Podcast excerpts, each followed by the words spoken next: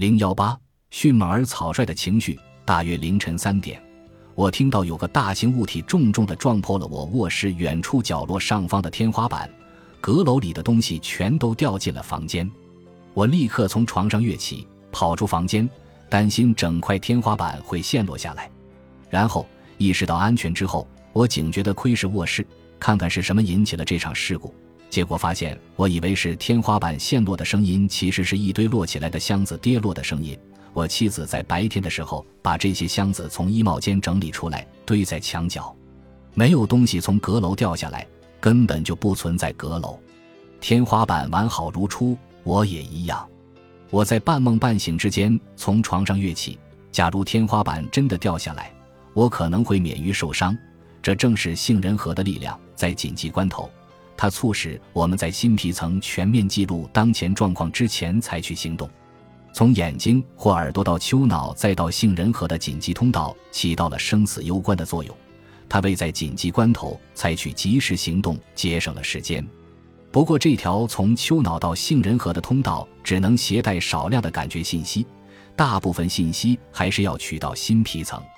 因此杏仁核从快速通道接收到的信号充其量只是一种粗糙的信号，刚好能够引起警觉。勒杜克斯指出，你无需确切知道它是什么，就可以判断它可能有危险。这条直接的神经通道节省的时间对于大脑来说具有重要意义，它以毫秒为单位计算。老鼠的杏仁核能在感知的十二毫秒之后开始反应。而丘脑新皮层杏仁核通道的传输时间大约是前者的两倍。尽管目前还没有对人脑进行类似的实验，但两者的时间比例大体应该一样。从进化的角度看，直接的神经通道对于物种的生存具有非常重大的价值，使得生命体能在关键的几毫秒之内快速应对危险。也许正是这几毫秒无数次挽救了哺乳动物原始祖先的生命。因此现在每一种哺乳动物的大脑中都存在这种进化安排，当然也包括人类。实际上，对于人类来说，由于这条神经通道基本上只在情绪危机的时刻开通，它对人类心理生活的作用可能相对有限。但它对鸟类、鱼类和爬行类动物的很多意识反应是至关重要的，因为这些生物的生存依赖于时时刻刻辨别天敌或猎物。勒杜克斯说，哺乳动物这种原始次要的大脑系统相当于非哺乳动物主要的大脑系统，它为激发情绪提供了快速通道。不过它又是一种快捷而粗糙的过程，神经细胞反应很快，但不甚精确。对于松鼠这种动物来说，反应不精确并没有太大的问题，顶多是过于注重安全。比如一旦察觉凶猛敌人可能出没的迹象就立即逃走，或者发现食物的线索就立即扑上去。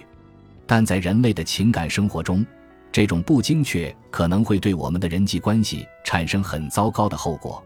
我们也许会像松鼠一样扑进或逃离错误的事物或人。这种初始的情绪错误的基础是出现在思想之前的感觉，勒杜克斯将其称为前认知情绪，即个体没有对感觉信息进行全面的分类整理，将其整合成可以辨认的对象，而是基于感觉信息的片段和神经的细枝末节做出反应。这种感觉信息的形式很粗糙，神经的反应很草率，有点类似猜歌名的游戏节目。游戏者不是根据几个音符对旋律进行快速判断，而是根据试探性的前奏获得整体的感知印象。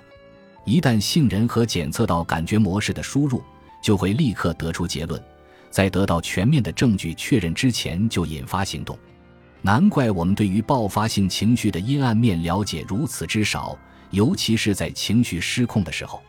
杏仁核在新皮层了解情况之前，像精神错乱一样爆发出愤怒或恐惧的反应，原因在于原始情绪的爆发不仅独立于而且先于思想的产生。